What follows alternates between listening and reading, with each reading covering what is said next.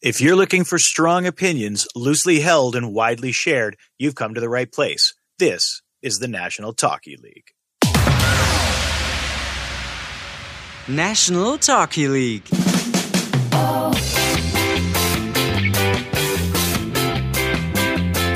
Rumble, young man, rumble. This is the National Talkie League. Oh, you know what? It's been a good off season. I spent it abroad. I left Dave Ware at home to do field reports from the frozen tundra. And as I understand it, we're probably going to get into this in this episode. There was a lot of igloo building. There was a lot of freezing one's nuts off. There was a lot of testing witches, tit, and brass monkey theories. And there was also some really excellent podcast work done over the past couple of weeks. But things are back to normal now. And I couldn't be happier. And I'm really hoping that Dave hits me right between the eyes with some kick-ass new theme song. National Talkie League, because Roger's home now. National Talkie League, it's season 2 now. National Talkie League, and here we go now.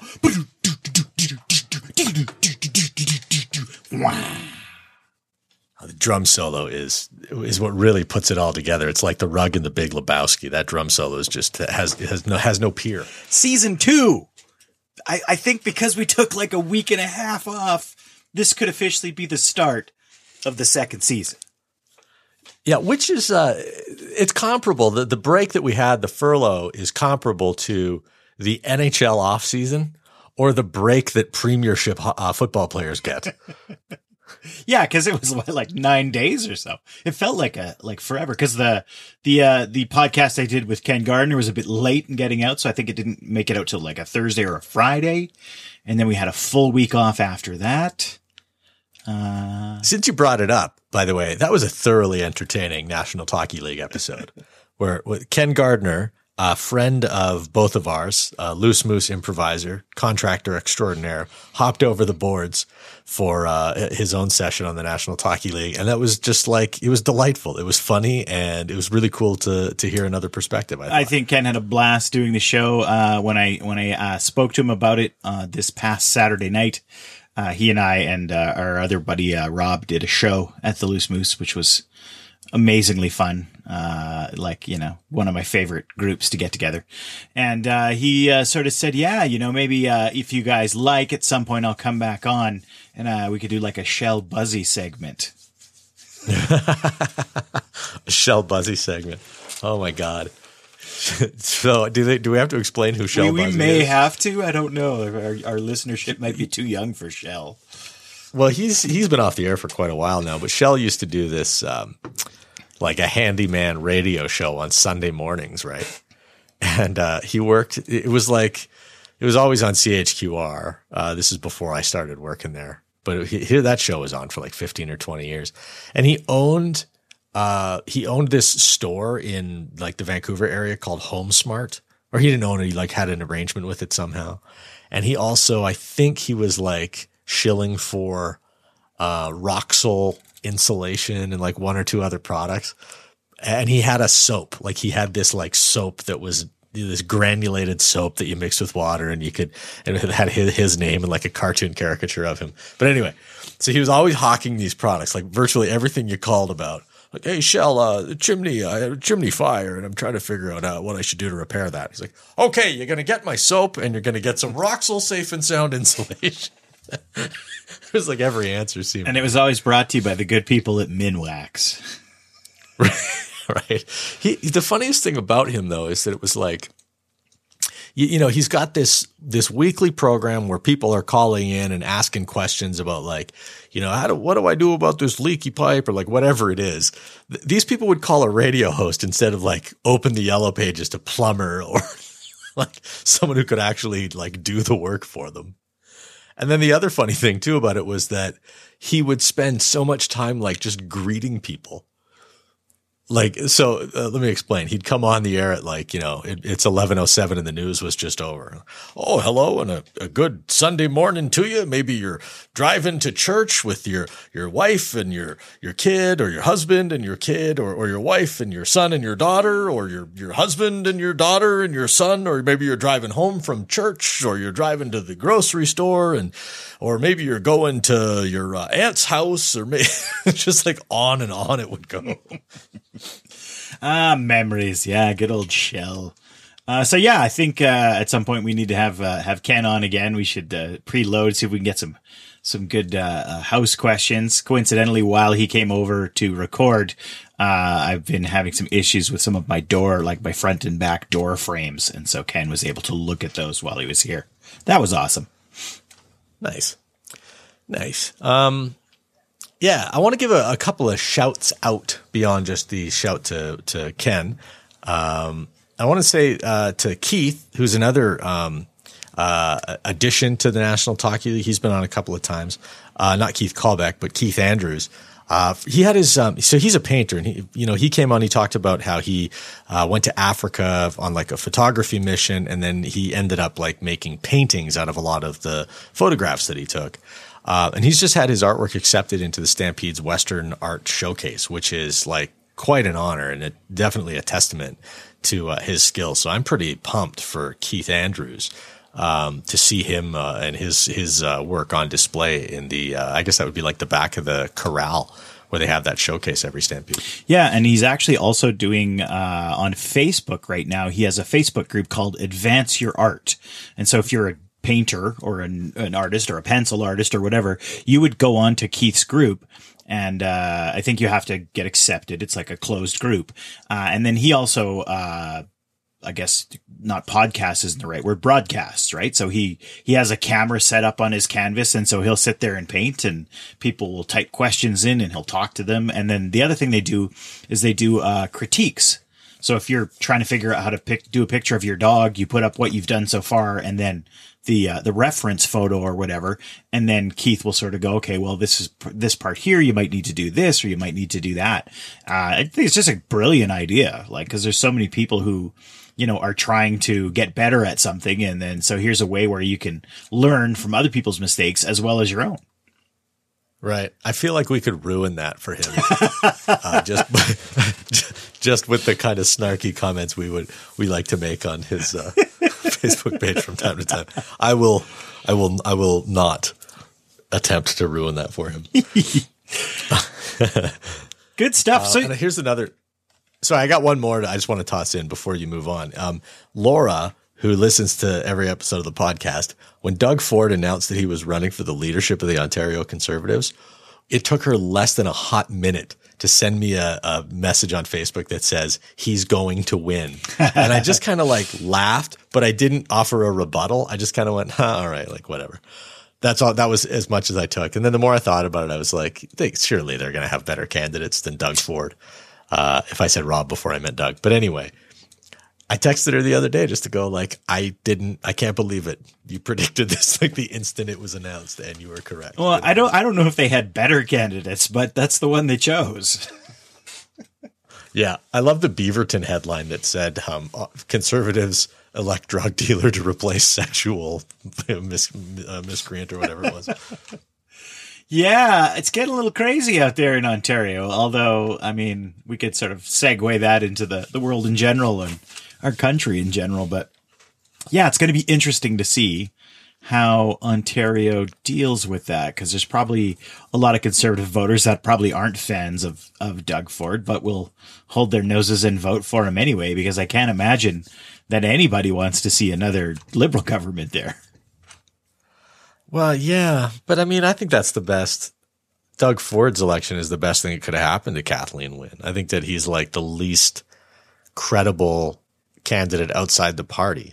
Like, do you know what I mean? He's just got so much baggage. Like, they could have elected anybody else, and then they would have the luxury of being able to craft a story that they're going to tell, and like, and you know, they could win the minds of those, the squishy middle, right? Like the nonpartisan voter a lot more easily than with the backstory that is Doug Ford. I mean, they'll just have to dig up all those Toronto Star articles and the Globe and Mail and Maclean's pieces that exposed what the Ford cartel was like. Well, and there's something to be said for the fact that the laundry's already out. So what are you going to do now, right? Yeah, maybe that's We've already had that discussion. I think it'd be It'll be fantastic if he wins. Like, I hope, like, it would just be so much fun if he were to win. And then you'd have him like shouting at Justin Trudeau all the time. It would just be fantastic. Well, and I mean, I don't see what else is going to happen there because the Liberal support is so small right now. I think she was polling in like 20% or less. So the only other possibility is the NDP steps up and tries to claim some of that left vote. But all that's going to do is split the left vote, right?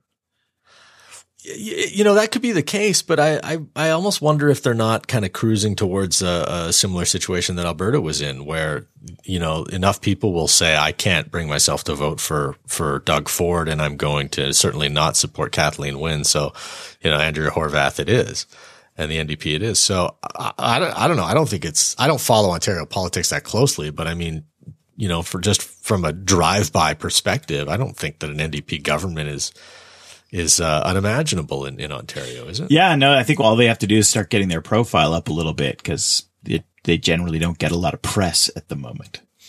They were I looked up the stats for the recent elections, and I think that Conservatives have 28 seats and they have 21. And then there's like 100 or something, so the Liberals must have 55 or 56 or something like that. But yeah, they're not that far behind the Conservatives at the moment, as far as seat count. I mean, I'm not talking polling at the moment, but it'll be up to them to sort of see if they can pull a news cycle or two away from the train wrecks, as it were. Yeah. I guess that election's looming, isn't it? Yeah, I don't think it's right away, but I would think it's some point in the spring. Maybe the early summer. Yeah, I think it's up to Kathleen Wynne to call it. I don't think they have set election dates. It might not even be called yet. She has to call it by the end of May or something like that. Yeah, a quick Google could sort this one out. I'm not familiar with that, but yeah. So that'll be an interesting thing to see what happens there, because held on or before June 7th. On June 7th. Okay, on or before June 7th. All right. Well, and in our own province here, the legislature took – its first session was the first session?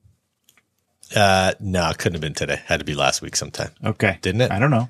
I don't know either. I'm asking you. You're back in the country now. Come on. Step it up. I'm back. You know, but I don't have cable, which means a couple things. I can't watch the basketball tournament. I had to go to the bar to see Tiger Woods finish second in the golf tournament over the weekend, and I don't get CPAC. I mean, what's going on here? And is this just because you turned your cable off for a month, or? No, I cut the cord. Yeah. I cut it when so, I don't like giving money to the Shaw family anymore. I'll say that.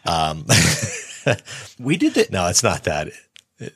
We did the cord cutting thing not too long ago too. And the only thing that I'm having trouble with is not getting my soccer games on the weekend. Cause I used to get up early because we had the dish and it was like, $15 a month for that channel on top of everything else you're paying for to guarantee that I would get a game every week. Which now I'm like, man, I just need a streaming website set up by my team where I can just go there and download every game that they play so I can watch it. Right. Or live stream it or whatever. But I'm having real trouble finding my games. Have you checked out Fubo or, DAZN, DAZN.com? Have you seen those services? Either of them have the Premiership or not. I think in North America, the Premiership is only NBC and then Sportsnet in Canada. I should double check, but I'm pretty sure they didn't have the leagues that I wanted to get. Well, you're such a football snob. You insist on watching only the best, huh? Oh, my team is far from the best this year. They're having some troubles, but I think we're back on track. That would be Arsenal. That would be the Arsenal. Yes. Yes. Okay, so let's grab the reins here and steer it back to the Alberta legislature. I wonder if, I wonder when we're going to start to see like the first big, what do I want to say, like electioneering? Like when is it going to look like they're in full on campaign mode. Because right now, I just sort of think that they're establishing themselves and settling into a routine, criticizing everything that the NDP does.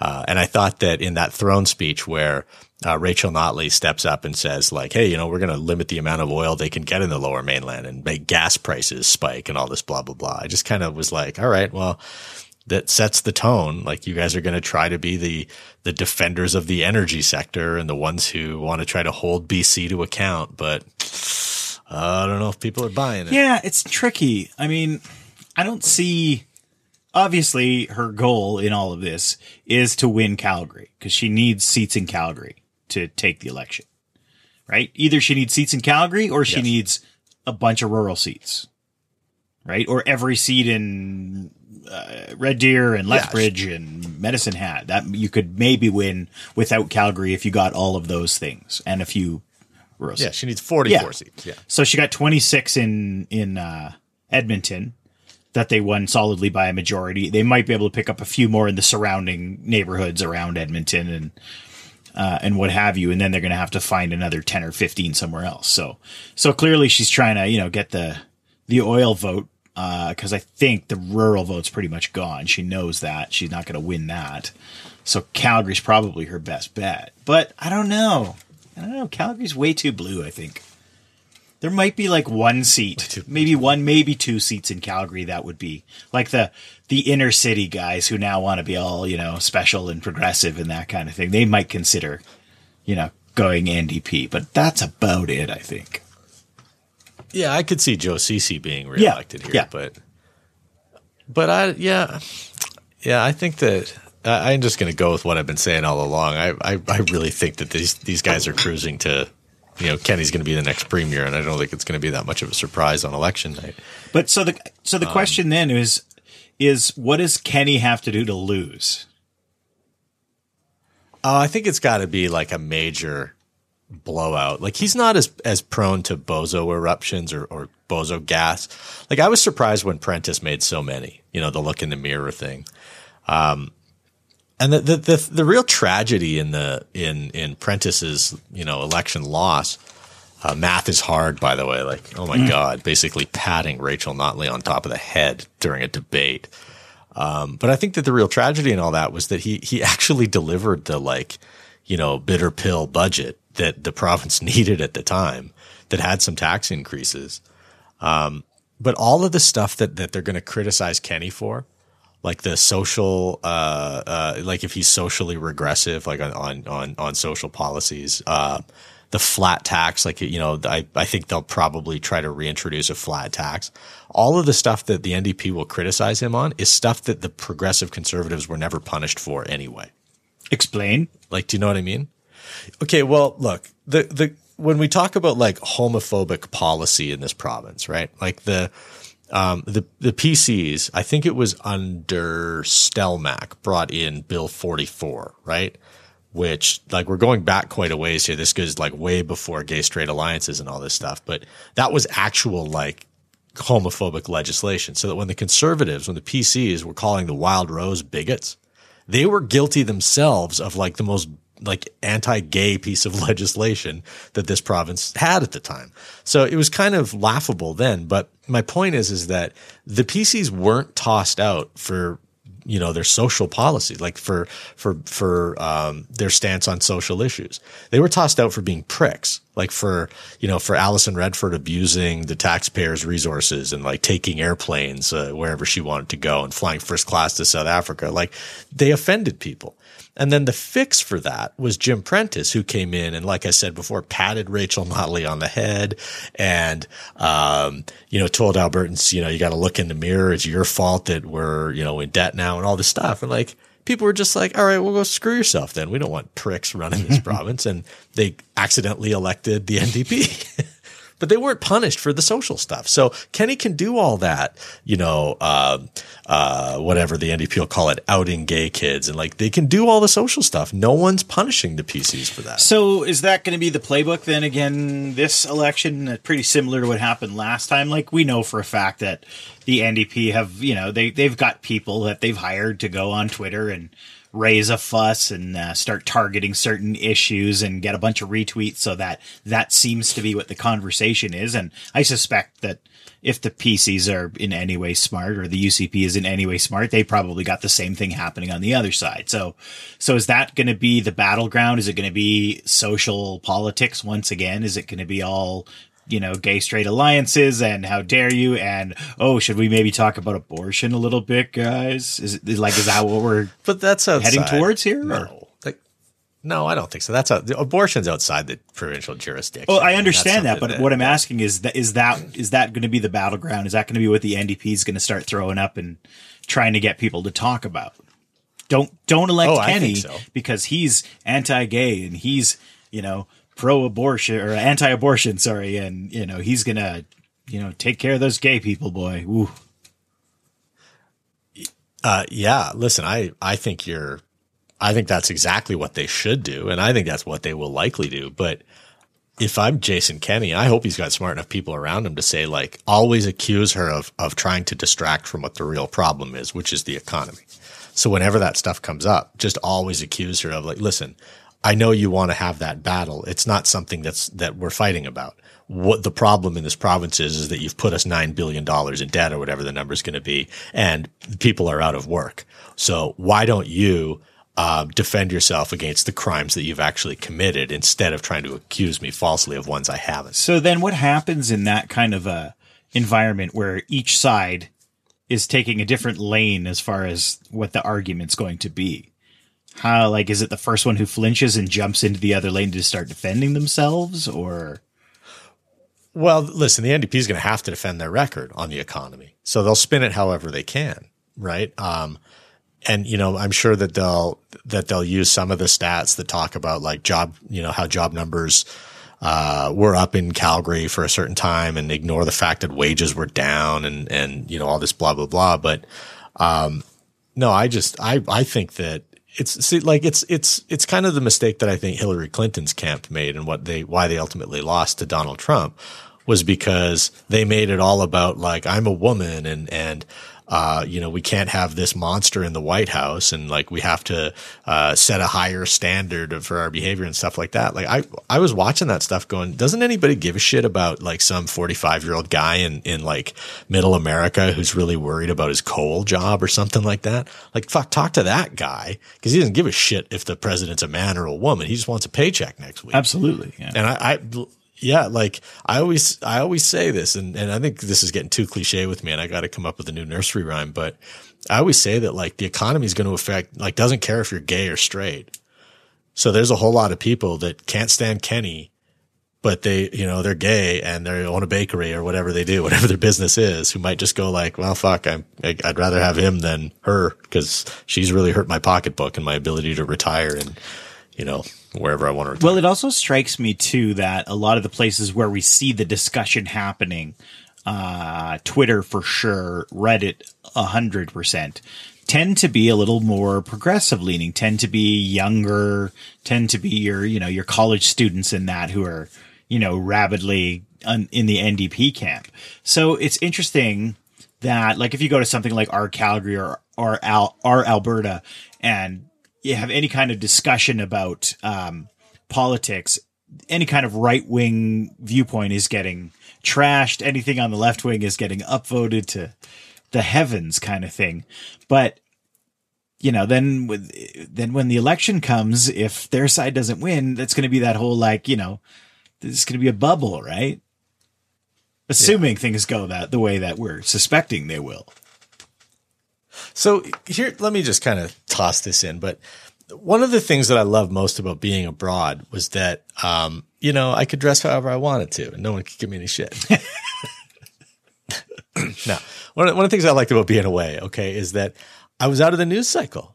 I wasn't reading stuff about Trudeau every day and losing my mind.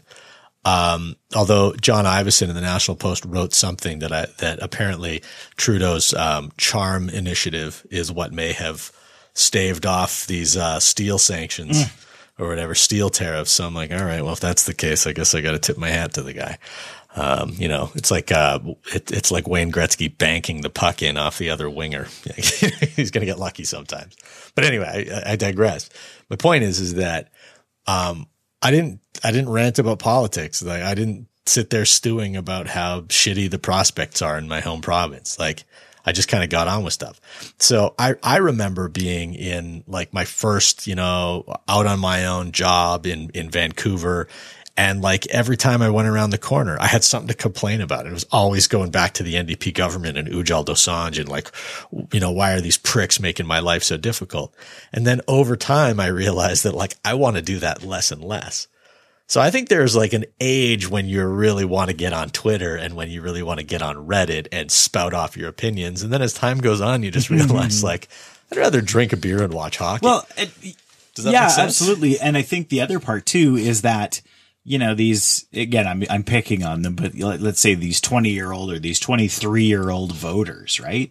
They haven't been through the disillusionment of having your party voted in and then watching them as they, you know, fuck everything up or as they do exactly the opposite of what they said they were going to do, right? They haven't been burned enough to know that you don't put your hand on the stove anymore. So, you know, so I'm sitting here going, okay, well, yeah, you guys can, oh yes, no, the NDP is, they're by far the best government that Alberta's ever had. For sure they are, guys. No, they do everything right. Nothing wrong. Absolutely. You're right.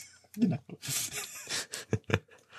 Yeah. You know, I mean, I always, whenever we, like, I don't know if this is just my guilty conscience or what, but there's just as many kind of inexperienced dummies on the left. Oh, yes, And so, I mean, I just always sort of, you know, feel like I don't want to be one of those Fox News pundits who doesn't believe that same virus exists in his own body. So, yeah, it's been interesting. I've been adding users to the, followers to the Twitter on National Talkie.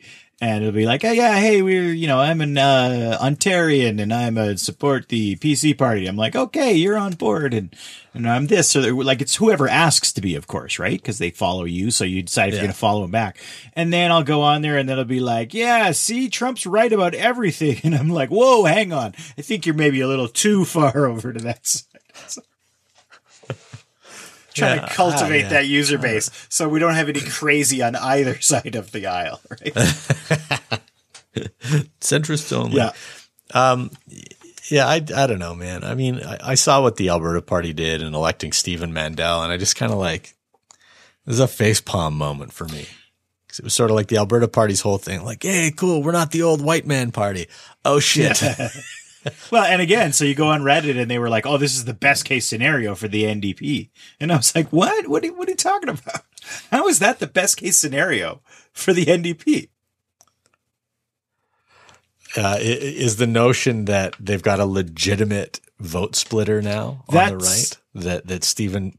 I guess that's what I think that it's only going to be a good thing for the NDP if we can get 87 candidates, and I think that's going to be quite a challenge. I mean, you know, if you look at nothing against the Alberta Party, but judging from the past, they literally elected one person in the last election. I mean, they're up to 3 seats now, but that's because apparently in Alberta you could just toss your hat in with whoever the hell you want on a regular basis. We constantly have people just switching parties like it's not a thing, you know. Half of the official opposition was not elected for the party that they are currently sitting with. So, and exactly, and that was a real problem quite some time ago. Sorry, the entire opposition is no longer sitting for the party they were elected for, right? Because no one's actually been elected. True. Oh, wait, there's one person who's been. Jason Kenney is the only person who has actually been elected as a UCP member. And then you've got you have some people in the NDP caucus who came from the PCs, which were like public enemy number one or something. I don't know. It's weird. We have such a weird. Our buddy Sandra. Right now. It's bizarre.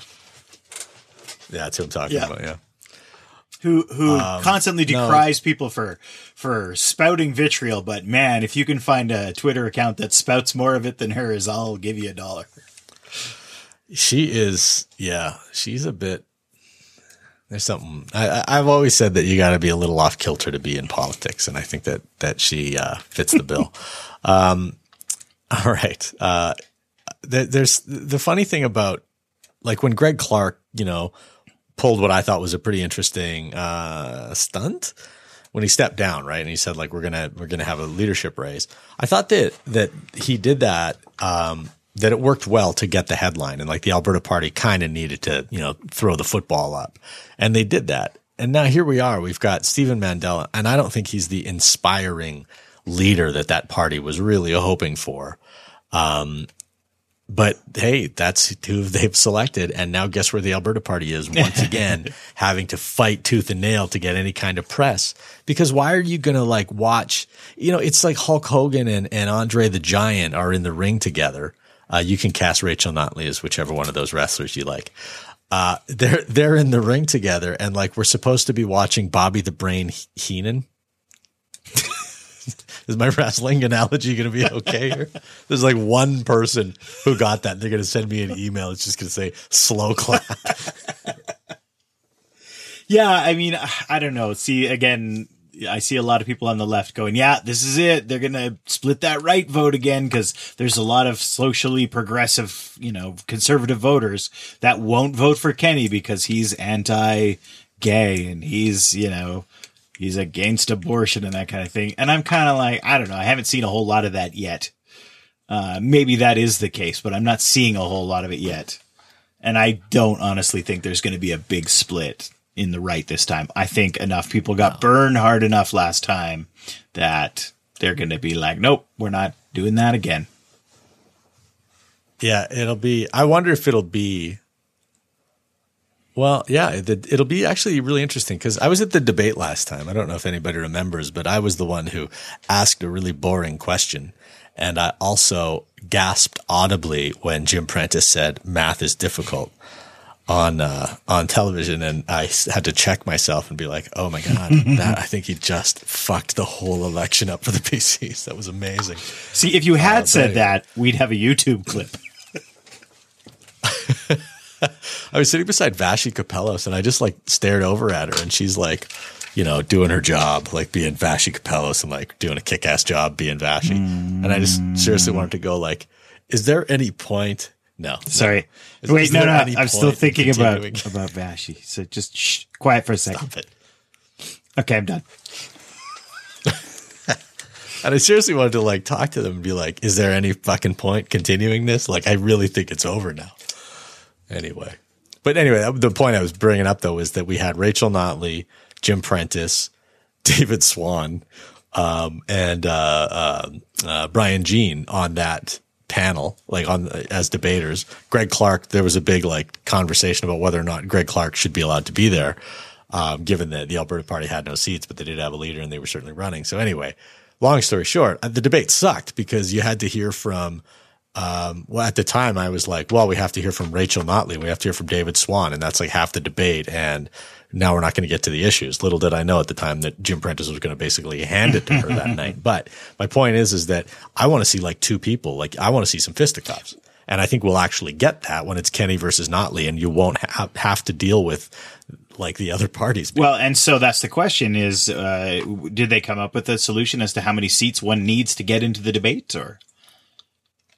Because Alberta's got 3, Liberals have 1, right?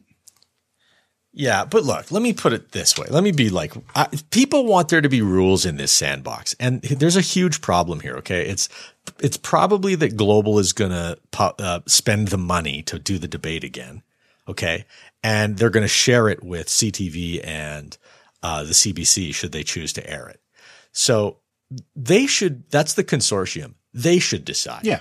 They have no obligation whatsoever to fairness or equality, which aren't necessarily the same thing.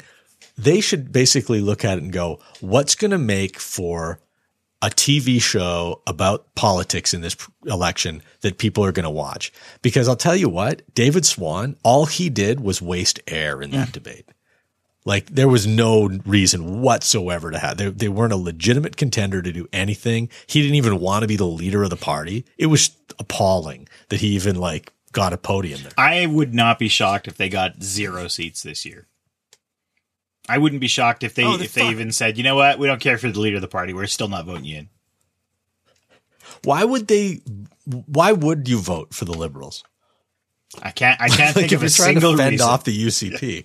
Yeah, like why would it's insane to me. But anyway, we should when that happens, I wonder if we could live stream, maybe on our site. I don't know how that works, but we should because you can't record a podcast and then, you know, sync it up with the debate because no one's going to want to watch the debate twice. But someone might put the debate on, and we could sort of, you know, wisecrack our way through the thing. I think that might be fun.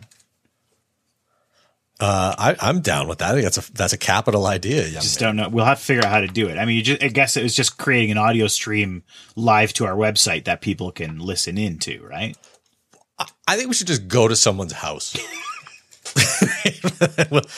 We'll watch the debate with you. We'll crack wise the whole time. Yes, that would be a lot of fun to do. Yeah, we keep hinting that we're going to do something, but you and I actually need to sit down and get on making that happen. National Talkie League, podcasting into the future. Okay, let's talk about Spain. Okay, you want to talk about Spain? See, that's the funny thing is I listened to the podcast that you and Ken did, and you were talking in your Spanish, and I got to say, literally no one over there sounds like no one sounds like a bad Spanish stereotypical slightly feminine sounding Spanish guy is what you're saying? No one. But the problem is that I was there for like 3 weeks, then I listened to your podcast, and then I wished everybody sounded like that. I was like, this country would be way better if everyone sounded like that. What does everybody sound like? Well, first of all, they talk really fast. Right.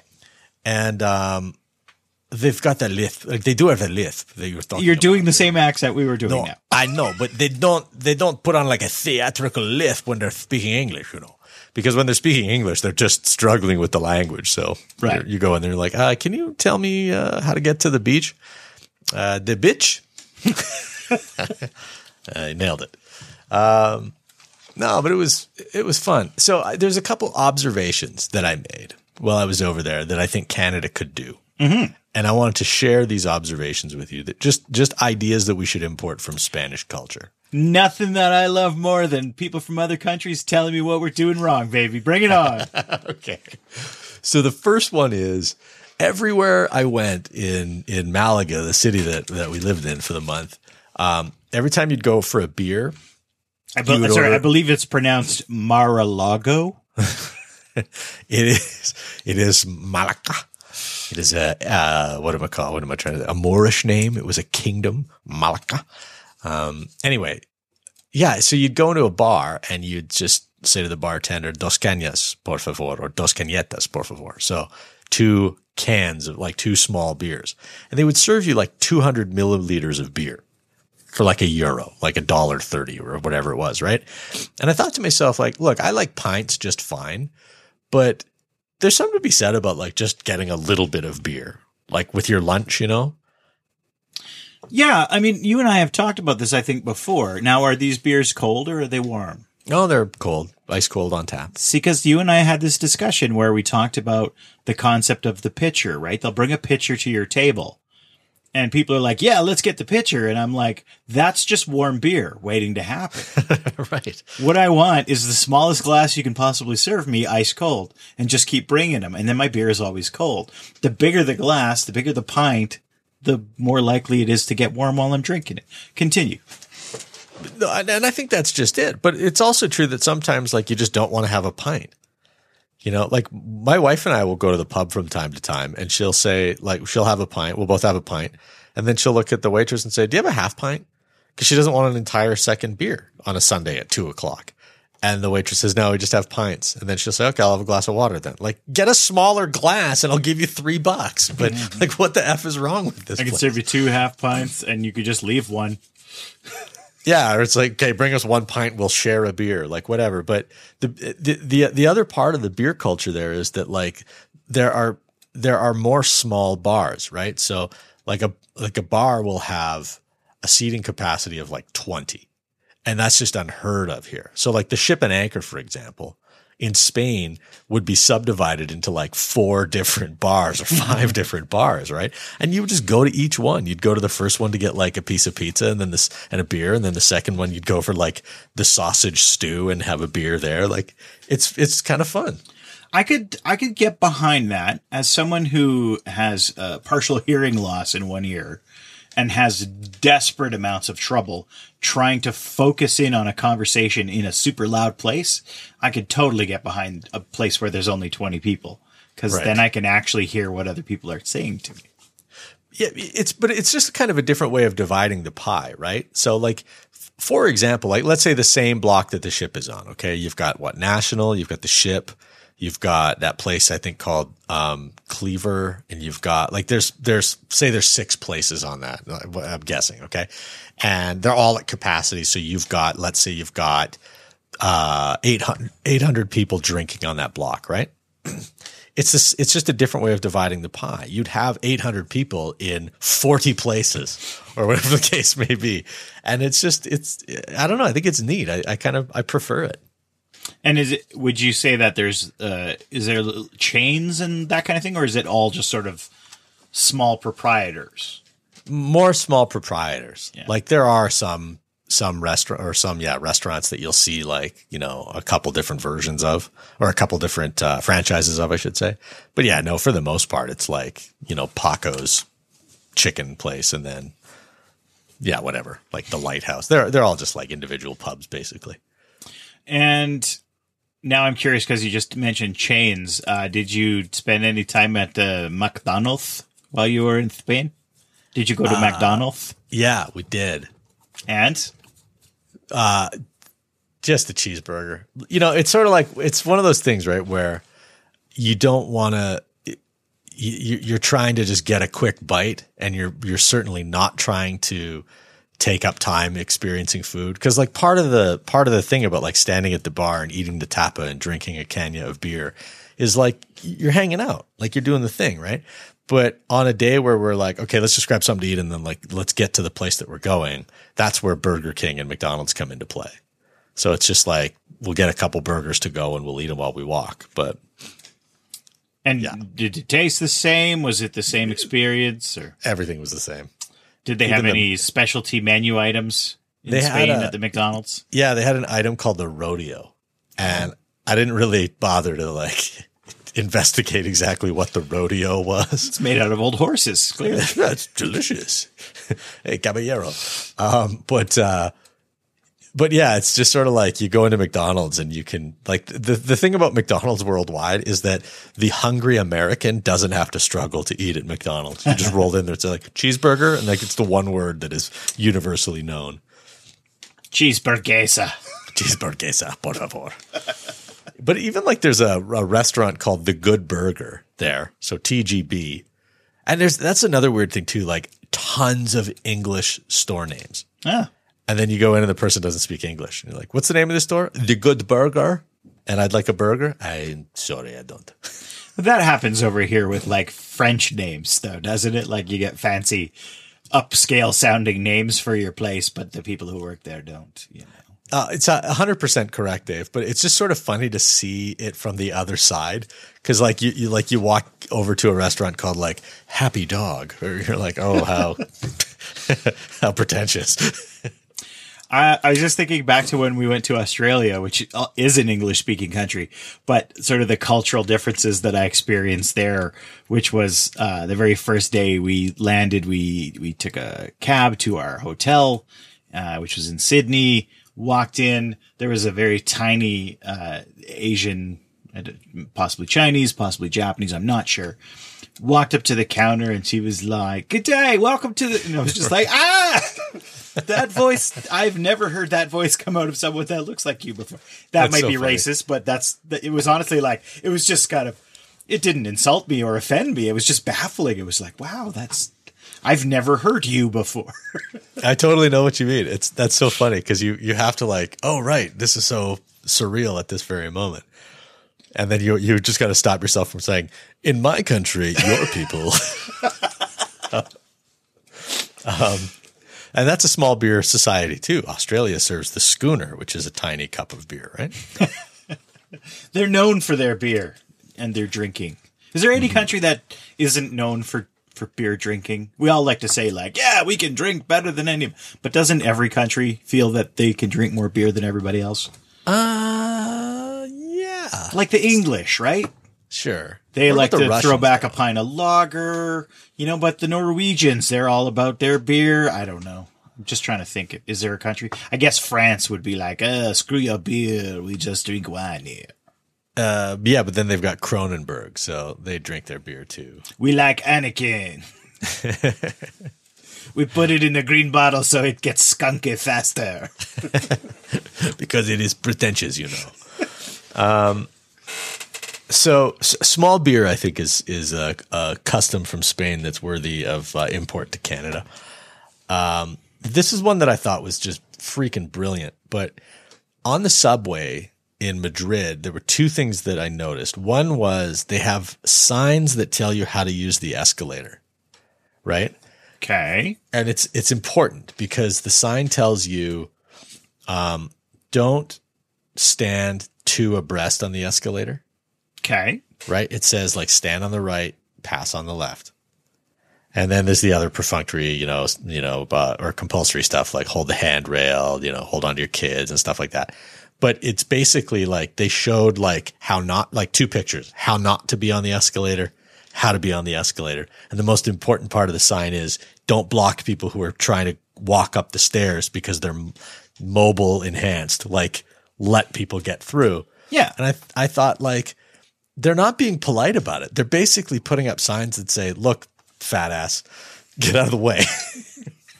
Yeah. I mean, that's sort of an unwritten rule here. I guess maybe the difference is that they're writing it, right? That is the difference. And so, like, unwritten rules, let's peel off a rant here. Whoever, like, if you say, oh, it's an unwritten rule, it clearly needs to be written. Otherwise, it would just be the way things are and you wouldn't have to have the conversation. That's a very good point. Yeah. So they write the rules down. The other one is that on the train or you know what the Spanish word for train is? Is it el train? It's tren. Tren. On the tren, they have signs that tell you not to if you're going to speak on the phone, to speak in a very, very quiet voice. And people actually do it. Like, you'll hear people on the phone on the train, but they're like this. They're like, yeah, I think I'll be there. I'll be there tomorrow afternoon. I'm on the train. I can't talk loud. I can't talk very loudly, but here I am. I'm on the train, and it's freaking perfect. I want to, like, steal the sign and, like, mass produce it and put it up all over town. And then I went to her place, and yeah, no, I get what you're saying. She's crazy that way. Yeah, no, I don't care. Oh, we're going into a tunnel. I might lose you. And that right there is every conversation ever on the C train. Okay, so I like most of these recommendations that you've made here, Roger. What else? What else has Spain got going on that we should be adopting? Okay, this is less about what Spain does and just something that I noticed that we need to come up with two written rules, and they need to be written everywhere. And in fact, they need to be laws. And in fact, we need the death penalty back to make sure that these laws get enforced. Wow, this is getting serious. Okay, first of all, I want to strike a committee on where it is appropriate to blow your nose. Okay. Or where, or maybe we'll make it easier. We'll say where it's inappropriate to blow your nose. Okay, and where is it inappropriate to blow your nose? Anywhere people are eating food. Huh, okay. Fair. And then also anywhere that people can't leave your vicinity. So, like, blowing your nose in an elevator, that's out. And do they have a sign that says, please blow your nose quietly? It's like, if you're going to make the sound of high velocity snot, don't do it at a time when other people might not want to hear that. And are they a handkerchief culture, or is that just old white people still? There's a bit of a handkerchief. The old Spaniard uses the handkerchief as well, which is something I don't really understand. Like, it's always a little gross, you know? Yeah, I'm going to put this, and then you're going to reuse it too. It's like, no one would reuse it. Well, moms reuse tissues, but that's about it. Yeah. But it's like, like you blow your schnoz into that silk or whatever, and then you're going to, like, bundle that up and use it again. I don't get it. It's weird. My dad was a handkerchief guy. My mom would, like, iron his handkerchiefs and stuff like that. And But yeah, I don't know. I mean, I guess if you're being like super environmental, you should be considering using a handkerchief instead of buying all that Kleenex, I guess. It shouldn't be a problem though, because I should never have to notice it. That's right. True. Like if you want to use a handkerchief, that's fine. If I'm eating lunch near you, don't blow your nose. This is a good point. Yes, I like that. Okay. Do you have any places to add to it? I don't know if like I don't obsess over this or anything like that, but if I'm ever like in a restaurant and someone blows their nose, it's like the worst thing that could ever happen to me. I would go to jail guaranteed if the combination of someone blowing their nose, then receiving a phone call in a restaurant where I was dining happened. I would say maybe a cubicle. You could do it once, but if you have to keep blowing your nose, you should just go to the bathroom and deal with it. Yeah. Exactly. Excuse yourself. Like go somewhere else and do it. Yeah. Because if you have to blow your nose like 5 times, something's stuck. You might need to go do a little dig in there. You know, go burrow that thing out yourself. Just go off by yourself and take care of that. Okay, and then the next thing is ringtones, right? So okay. So nose blowing and ringtones. Now I want to say that the ironic, old timey telephone chime ringtone needs to go away permanently. Like that should just be that should not exist. Okay, so my phone, I believe, has a ringtone, but I don't think I've ever had it unsilenced. Occasionally, if my youngest child steals my phone, he'll turn the speaker on so that he can listen to some game or something. But I don't even know what my ringtone sounds like, to be honest. Right, I don't either. If you turned my phone off vibrate and it rang, I wouldn't know it by its ringtone. Oh, I bet you would, because your ringtone would be, I'm sorry, I can't talk right now. If I had, you know what I think everybody's ringtone should sound like? The sound of the subway or the LRT pulling into the station, where it's just like, goom, goom. What if it was if everyone had their ringtone, and it was just either you or, you know, your spouse or something like that saying, Roger, it's you, it's for you. And then mine would be Dave, it's for you. And you'd always know. You'd always know. Right. Do you remember the phone, like the cordless phones, that would tell you what the number is or the person who's calling? Actually, Siri does that. Call from Dave Ware. We have an old school answering machine that says, call from Alberta. Yeah. Because that's all. The only people that phone now are Alberta and sometimes New York. Yeah. So I want to then have an outright ban on ringtones. They're unnecessary. And I think that the bad thing about ringtones is not so much that they're unnecessary. Like, the point of having a mobile phone is that you can have it on you. And even when mine's on silent, I know when it's ringing from across the house. Maybe that's my superpower. But the thing is that people try to get like really clever with the ringtone, and that's just annoying to the whole world except for that person. Yeah. I think you're right, because just the fact that your phone is blaring something out is annoying to start with. And if it's clever in any way, then it's doubly annoying. Yeah. Now, if you see someone in public using the speakerphone to talk, right? Like this actually bewilders me. I don't so much want to retaliate against these people as I do want to like capture them in netting and then put them in a laboratory where I can study them. Because I need to know why. 100 years or so after the telephone was built, with clearly devices that one you hold to your ear and another to your mouth, why people have just abandoned the holding it to your ear thing and broadcasting what's supposed to be a private conversation. I think what we need to do to solve this problem is that the same way that if you see smoke pouring out of a house, you pick up the phone and call 911, or you yell fire.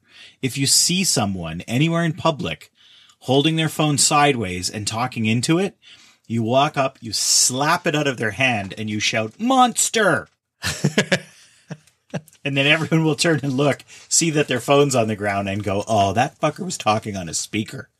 That should be how it goes. Every single time you see it, you slap it out of their hand and you shout monster. See, I agree with you because I want people to be trained out of this bad habit, right? It's like this, you know, the kid gloves approach, it doesn't really get you anywhere. You need to know that if you're using your phone on speakerphone, it's open season.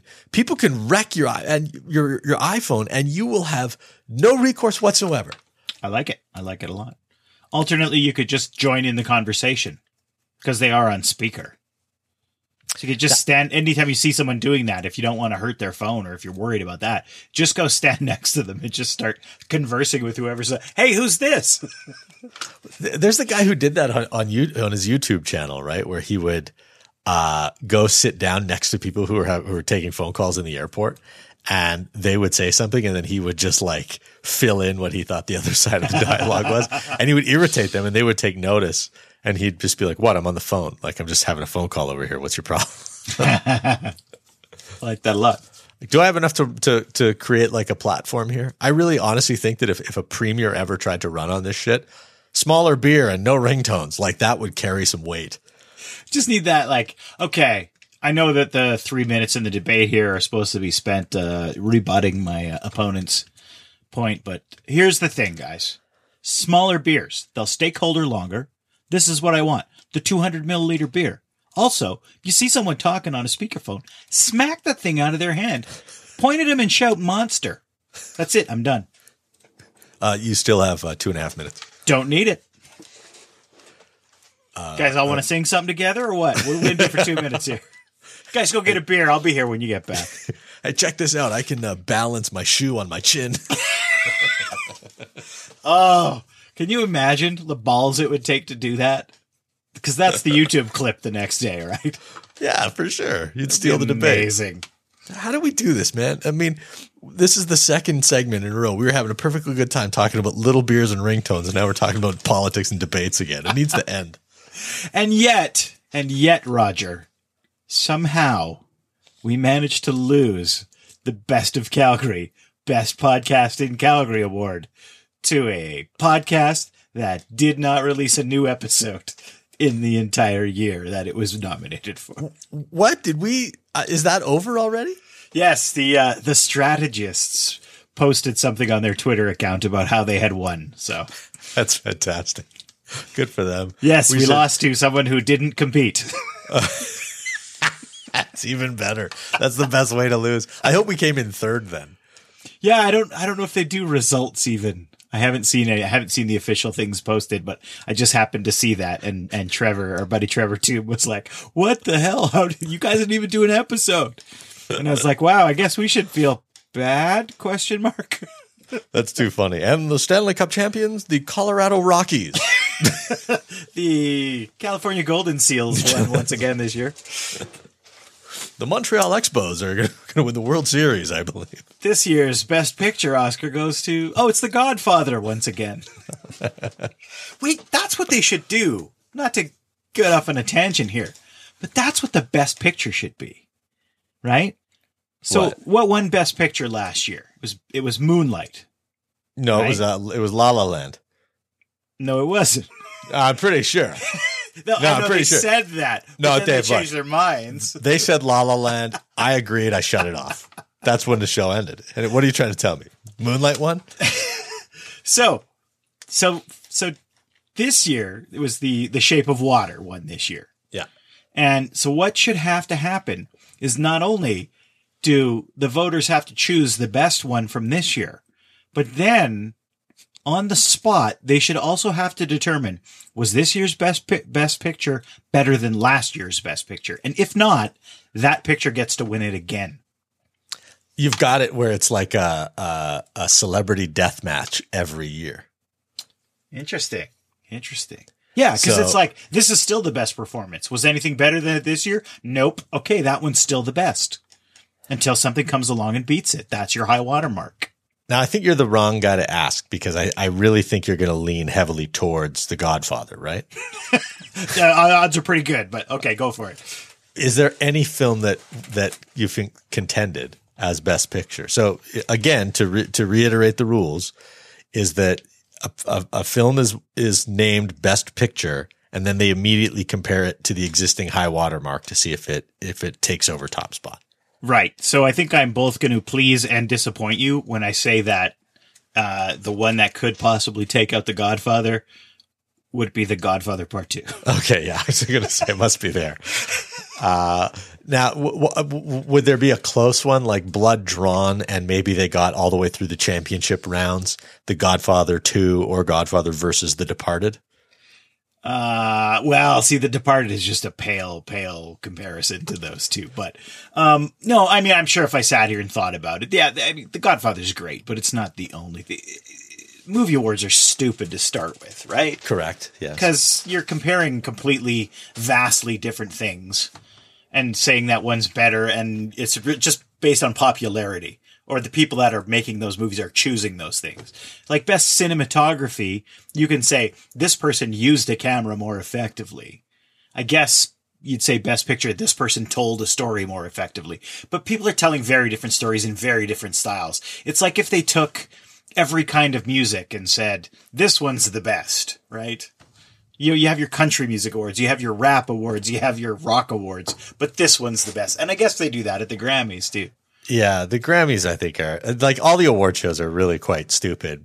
But, you know, I look at figure skating, right? And for as silly as I think figure skating is as an athletic competition, like it's beautiful. Is it a sport? I don't think it is. But at least they say, okay, your routine has to be no longer than this and no shorter than this. You have to do this many jumps. There are compulsory things that you have to work into it. No one's doing that with the award, with the films. No one's going, okay, 90 minutes to 2 hours, nothing over, nothing under. You know, it's got to start Glenn Close. Like no one's doing that. You need to have 3 pan shots, 2 zooms, and 4 dollies during the movie. Can we... Like, has anyone ever effectively made the public understand exactly what cinematography is?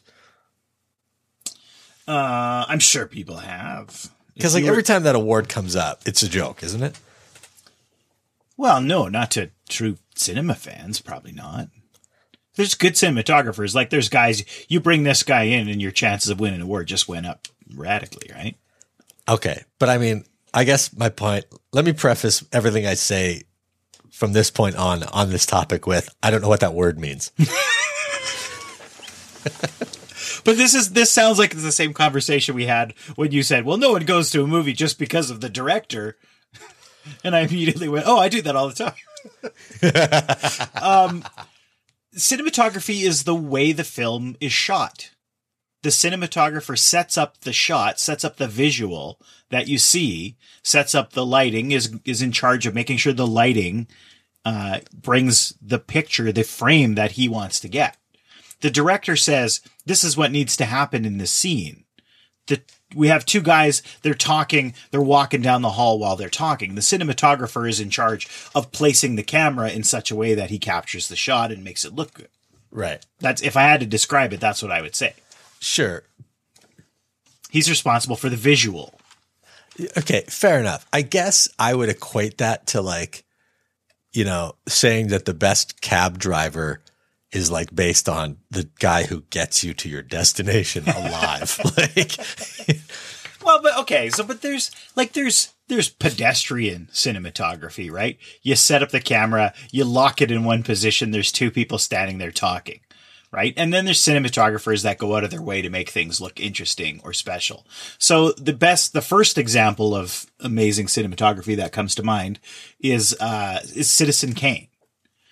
And that's because they did so many interesting and different, like they pushed the boundaries. Like, what if we did this? What if we did that? Okay. Now, every shot in Citizen Kane has probably been on The Simpsons at least twice. Right. People, young people who go and watch Citizen Kane, they're like, oh, I've seen that. Oh, I've seen that. Oh, I've seen that. Because all those shots have been redone and parodied and, you know, because they're so iconic, right? Right. So by today's standards, it all looks sort of pedestrian and whatever. But when it came out, it was kind of mind blowing that, you know, oh, we're going to put the camera in the floor so that when the person walks by, they walk past the camera instead of just shooting them from waist level or from eye level or whatever. Because what year is that movie? Isn't it like 38 or something? Citizen Kane was, yeah, my gut says early 40s, but you could absolutely be right. I'm going to look it up while we talk because now I need to know. because like whenever you watch black and white films of that era, it's basically like you could see the entire room and the camera just didn't move. You know, you just saw people talking and then they'd get closer to create tension, but the camera was pretty static. Yeah, for sure. 1941, by the way. Ah, nicely done. Yeah, God, just about got it. You know, but the next sort of thing that pops in my head when I think cinematography is those films of the 70s when the auteur movement came in, which was basically the director who gets to do whatever the hell he wants and nobody tells him otherwise, right?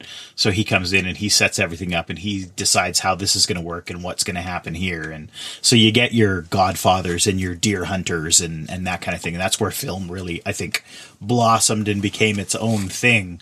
And for my dollar, we still haven't gotten back there yet. No, I think that's the golden age of porn, of cinema, the 1970s. Yeah. So I don't know. You got any other movie questions? Anything else? Black Panther doing lots of dollars at the cinema right now. Fourth biggest movie, I think, ever now or something like that. Yeah. I want to go see that movie. I hate how politicized that movie got.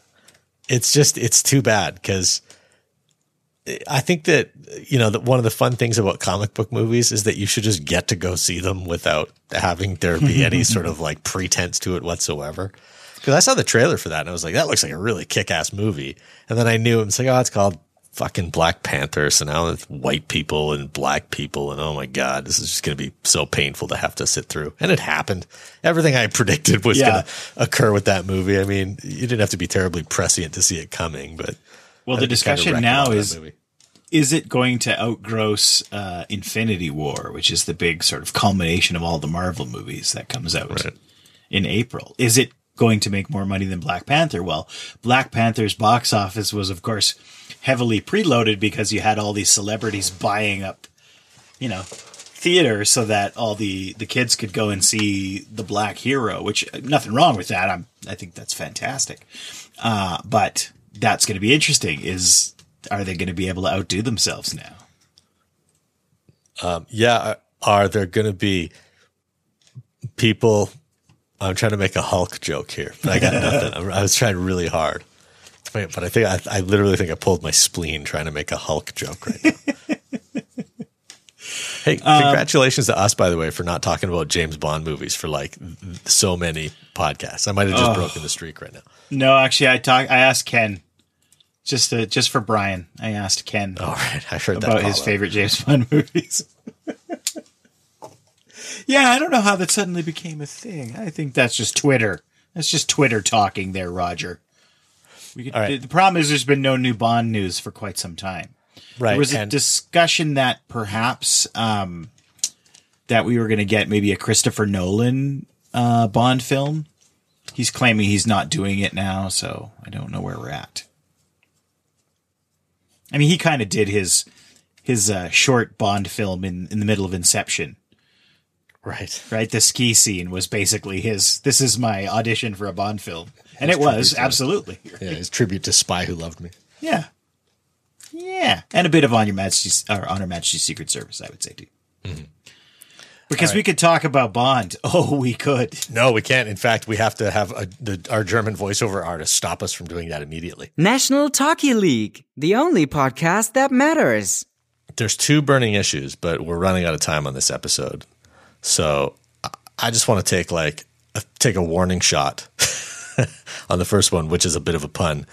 But this guy in Okotoks, the farmer, who I guess shot at some alleged thieves on his property, and then he was met with applause outside the courtroom.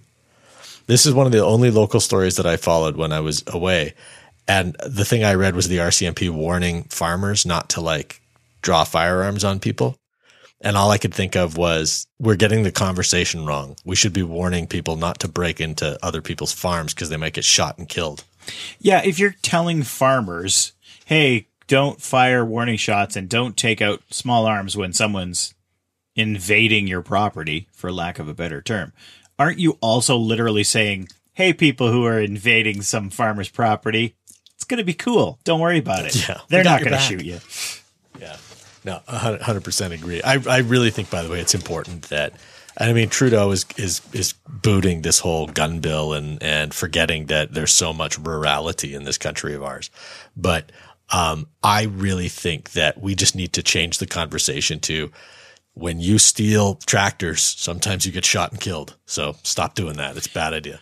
Well, and it's definitely a gray issue. It's not one of these black and white issues that we talk about sometimes, because when you look at it, yeah, there's a, you know, no, we're not advocating for anybody to be killed, and you don't want to hear about someone being killed for stealing something. But at the same time, you know, you're living out there on the farm, and you know, four dudes, gigantic dudes, show up, start getting out of their SUV and walking towards your car or your farmhouse or whatever. What are you supposed to do then, right? I'm not saying you should immediately open fire and kill them all. But at the same time, if that threat that something bad might happen to them does not exist, then they have free rein to wander your property at night and take whatever they want. Is that what we're advocating? Right. Secondary suites is the other big issue. I got a letter in the mail that basically said, hey, Roger, we know you own a house, and we're thinking about raising your property value. Oh, no, sorry. That's just how I interpreted it. It said, hey, we're thinking about changing the rules so that if you wanted to have a secondary suite on your property, you didn't have to stand before city council. You could just go to like City Hall and apply, and then somebody would determine whether or not you could, you know, be allowed to do that. And I thought, hey, this is way better than me having to hear people bitch and gripe that somebody wants to have a basement suite on your block. Yeah, I am in 100% agreement with you. I am not a fan of just saying, yeah, everyone can have whatever kind of suite they want, because that will clearly lead to death and injury and complaints. But as you said, the people who are in charge of it are the people at City Hall who are already dealing with it most of the time. I see no problem with that. Why are we wasting city council's time discussing whether, you know, Mary can have a secondary suite in her place in Pine Ridge or not? I don't care. Right. So here's what strikes me, though, about this conversation. And admittedly, I got kind of sucked into the Reddit, wormhole on this one, but you would think that the decision is that city council is up against here is, how can we force all Calgarians to have an up to code secondary suite on their property, and then to rent that secondary suite to really shitty tenants? Like, if you just only read the comments, you think that's what the story is. There's all these people who think the sky is falling and their road is going to be just covered in derelict vehicles the moment that this policy is changed, as though every single Calgarian is just dying to have tenants beneath them. It's so funny. Well, and the more we cover civic issues, the more it occurs to me that 80% of people have no fucking idea what they're talking about most of the time, right? You bring up the public art debate is a great example, right? So I'm reading some comments on the web, and people are like, well, they should, when they do that, they should set aside a certain amount of money that they can spend on. Like, I don't think they should be able to spend as much as they want. I think they need a cap of some kind on that budget. And you're like, yeah, you moron, they did that. That's done already. Well, and I think before they give it to someone, they should have a panel of some kind that determines whether the art piece should go ahead. Yeah, okay. I think our garbage should be separated into recycling and composting and regular garbage. Yeah, okay. I'm going to go have some ice cream. Yeah. For the Dana Gold solution. No, it's like, I don't know. I don't know how you're supposed to win this one. I get the argument that people want to have about how, like, look, I bought a house in an R1 community and all this blah, blah, blah. But I mean, do you think that you should be able to live in a city that has a cap on the amount of people that are allowed to live there? Like, it kind of comes back to this sort of like the United Airlines thing where they drag the guy off the airplane, right? And as shitty as I thought that was, I've got to say that I came down on Mike Rowe's side of things when he after the fact said, look, you don't have a right to that airplane seat just because you bought it, like just because you paid for the fare. if they say to you, get off the airplane, we're going to give you your money back, like, that's fair. They should compensate you for kicking you off the airplane. But they shouldn't have to explain themselves. That's not your airplane, and you don't have a right to fly. So you can complain and say that you got shitty customer service, like virtually every customer of United Airlines gets. But you know, I don't want to live in a world where people think that they've got this like God-given right to occupy a seat on an airplane or somebody else's private property. So I come back to kind of what I said at the start of this, is that nobody in the city is going to force you to have a secondary suite on your property or to rent it to the world's shittiest tenants, which is what the entire dialogue around this seems to be. However, if that's my prerogative and I want to have shitty tenants live beneath me and pay me $500 a month for the privilege, who the hell are you to say that I can't do that on my private property? I have mostly no disagreement to that, apart from the fact that parking is already at a premium at my particular location. And I could just see my shitbag neighbors deciding to have a secondary suite and bringing 4 more cars in and making life pretty unbearable for me. That would be the only complaint I'd have. But, I mean, who's to say that the main family doesn't bring in 4 more cars and 4 more members, right?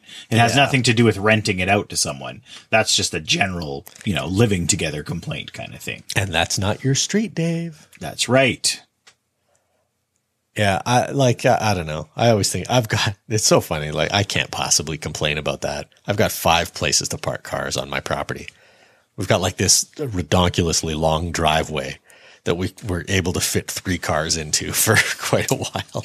When I had a beater up on blocks on my driveway, I was the bad neighbor. And Roger, my 2-car garage. My neighbors next to me have a pie lot that starts small and gets large towards the back. Right. At one point, before I put up the fence, they had a shared parking pad where they and I could park a vehicle each. They have a 2-car garage with a 1-car garage built onto the side of it. So we're at 4 now. They also have 3 parking pad spots in the back. And yet they still park 3 more vehicles in front of their house. In front of the house. Yeah. Yeah, like, I don't know what the solution to the whole parking thing is. All I want people to do, I want 2 things when it comes to parking is I want people to know where they can and cannot park. And then I also want the bylaws to come out and write tickets for people who are causing nuisances. And it's like, I mean, look, I've complained about this so many times on this podcast. I'm not going to get into it again here, but I have absolutely no idea why. This is a city that loves to set up photo radar, yet they won't go shoot fish in a barrel when it comes to bylaw officers. And I have no idea why they won't. Or this is a city that decides that it's a good idea to do construction on Crowchild in February. And while there's no actual work being done or very little work being done, they still have no problem keeping that speed limit at 50 and parking a photo radar car every single fucking day. That's bullshit. It's so funny to me. Like, somebody at the city should get their neck wrung for this too. One of the most egregious things I ever read that they did was at the Sue Higgins Dog Park, right, which is at the foot of Southland Drive, just, you know, east of Deerfoot Trail. So it's a huge dog park and it's popular and there's a lot of dogs that run around there. It's a really fantastic spot. And like with any, open space, people don't pick up after their pets. So the people that use the park frequently, they organize themselves to do like a cleanup. So they're going to walk through the park. They're going to clean up a ton of dog shit, which is good for them, good for the dogs, good for the other people that are going to use the park, whether they're dog owners or just cyclists or just people who like to go for a walk. It's also really good for the city, right? Mm. Because they don't want to have a lot of that stuff running off into the Bow River. Anyway. This is great for everybody all around. So they organized this volunteer corps to go and do it. So many people showed up that the cars burst out of the parking lot and they were kind of parked along the side of the road. What did the city do? Oh, they went and gave fucking tickets to people who were volunteering their time to clean up city property. Assholes.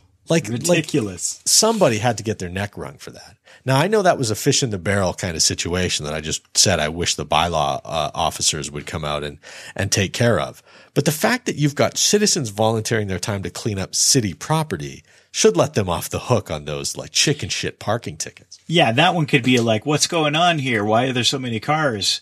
And then someone says, oh, we're cleaning up the park because we're doing this big walkthrough and cleaning everything up. And then the ticket writing officer goes, gotcha, and just keeps moving. Yeah. Let me go remove all of these from your windshield. Yeah, like, exactly. Lickety split. Yeah. That's ridiculous. Yeah. But yeah. So anyway, like, you know, when we've got, it's going to be brutal again this week with parents parking like morons around our house. And all we want is the city bylaw officer to come by and just write parking tickets to people so that word gets out that, like, look, don't park like a dick. No one has an issue with people parking on our street. It's when they block driveways or when they park like a dick that mm-hmm. that there should be some sort of penalty for it, but whatever. I mean, God, these neighbors I complained about earlier, one of them, because we're on a curve, we all go in 90 degrees, which we're not supposed to. Technically, we get a ticket every single day. Right. But that's the way it's been. So my next door neighbors, the grandparents moved in. And so now one of them likes to choose an angle that is not conducive for the rest of us. And so there's been many back and forth battles about this. But her last sortie was to park her car at the angle she wanted and then not move it again. It has literally been like stacked up in snow and ice for the last 2.5 months. And while part of me that drives me absolutely insane, and I'm like, you know, technically this is an abandoned vehicle. In theory, you're supposed to move your car every 72 hours. Is that right? If you leave a vehicle on a street more than 72 hours, you could technically declare it to be abandoned. However, the owner of the vehicle lives in the house in front of it. They're probably not going to have a lot to say about it. Right. But yeah, no, I mean, that kind of shit just drives me crazy. Anyway, so to go back now to bring it all back to secondary suites. I just kind of get this sense that Calgary goes through these spurts from time to time where people just want it to be, you know, the town it was in 1983, you know, 500,000 people. We don't need to be south of Fish Creek Park. We don't need to be, you know, east of Forest Lawn. Just it's a nice small town, big city. It's like, sorry guys. I guess my question is though, there's a glut of condos on the market right now, right? We started building all these gigantic condos 2-3 years ago before the big dip hit. Mm-hmm. Do we really need all these secondary suites right now? Like I thought there was a crap ton of housing. Housing prices are dropping because no one can sell them. What the hell's going on? But here, this is again, like this is kind of the first time in a long time I've had an opportunity to crack on you for something you said, but it's really not about, do we need the secondary suites? It's should people be allowed to create this on their property with minimal friction, right? So no, I don't think we do need this to solve a problem. You're right. We've got a glut of inventory on the rental housing market. I think the question sort of becomes, if I want to buy a house and put a mortgage helper in the basement, shouldn't I just be allowed to do that? Why do I have to go through the rigmarole of begging city council to let me do it? And then I have to face the scorn of all my neighbors who think that it's going to be, you know, a grow up in about 72 hours. Fair enough. And I agree fully with you. And I further agree that there's no reason that the actual people who run the city should have to spend days and days dealing with this. That's the insane part of all this is like, just go talk to the guy who's in charge of deciding whether you can have a secondary suite. They could do exactly the same thing, but instead of in front of 14 council members and the mayor, why don't you just go and ask the guy who's in charge of housing and he and his 4 buddies can decide, you know? I love the people who want this to be about like renters. Like follow some Twitter conversations or Reddit conversations about secondary suites, and it's like renters are assholes and they're dirty and they stink and they're talking by the fire pit all night. And it's like it's the same as the Airbnb issue that I had. Remember when I think Ward Sutherland brought that up? Like there's people knocking on the door at like 1 a.m. or people drunk in the street at 2 a.m. It's like that's got nothing to do with Airbnb. That's drunk and disorderly. Like we have bylaws for that. Tell your bylaw officers to go and enforce that shit. But you know that's got nothing to do with having an Airbnb. Somebody can buy a house and then walk around the neighborhood drunk, being an asshole. So you don't have to you don't have to rent my house from me to be a loud dick at 2 a.m. by my fire pit. I can do that just fine without renting. And by the same measure, it's going to lower my property value because renters don't take care of their property. Yeah, I know a hell of a lot of homeowners who don't do that great of a job either. So renters aren't supposed to take care of the property. Like, I'm sorry, but that's no, I mean, like we're talking like mowing the lawn and stuff like that, right? Keeping it generally kind of good looking. So, hey, listen, as a landlord, renters aren't supposed to do that. Like, you might work out a deal with the landlord that says, hey, I'll cut the grass if you'll give me, you know, like $50 a month off or something like that. That's just fine. But it's like, if when somebody moves into a home, they look around the house and go, see, everything works. The furnace works. The taps work. The lawn is like, this property is maintained at this, like, cutting the grass is up to the landlord. If I was a renter, there's no bloody way I would ever push a lawnmower across that lawn. You kidding me? That's why I rent. National Talkie League. We'll tell you what we want, what we really, really want. It's good to be back, Dave. It's good to be back in the arena. Yeah, I feel as now that you're back in town, you'll have more to say about things that are happening in town. Probably a lot less Malaga talk, though, sadly. No, that's a good thing. It was a good experience, and I'm really grateful that people were they stuck with us. During the unplanned hiatus, it was a little more difficult to keep the podcast on the rails from such a great distance. We got a couple off, and then the one that you did with Ken, I thought was exceptional. So, but yeah, as you put it, season 2 is on now, and we're back on the edge. Yay! And yes, thank you for not giving up on us, unless you did, in which case you're not hearing this. So to hell with you anyway. But yeah, for those of you that are regular listeners, thank you for putting up with our noise, I know. And then I posted on Twitter, I was like, sorry, we're not going to make it this week. And people were like, is everything okay, guys? Like, yeah, no, it's okay. I had a big Lego project that I had to knock out. And Roger actually was like, okay, we're going to record tonight at 9. And then messaged me again at 9:45 to say, look, I'm going to bed. And I was like, oh my God, I totally forgot. I was so wrapped up in working that I totally forgot. And then the next night we were looking at doing it again, but you were still lagging from the jet. Yeah. I've never experienced jet lag before, but I did certainly for the first time. And it's a real thing, man. It's like, I think it's a lot like mono. What if you had jet lag while you had mono? I think that'd be death, actually. I think the symptoms are very similar. Nasty.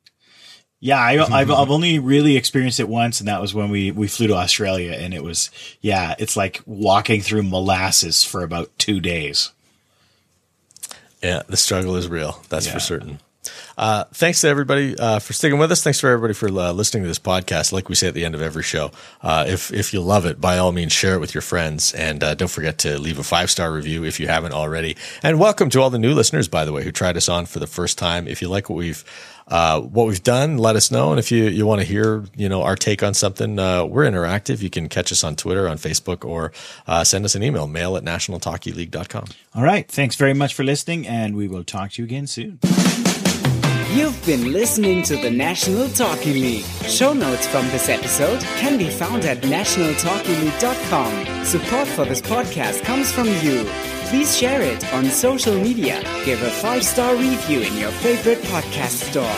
And connect with us on Facebook. On behalf of Roger Kincaid and Dave Ware, thank you.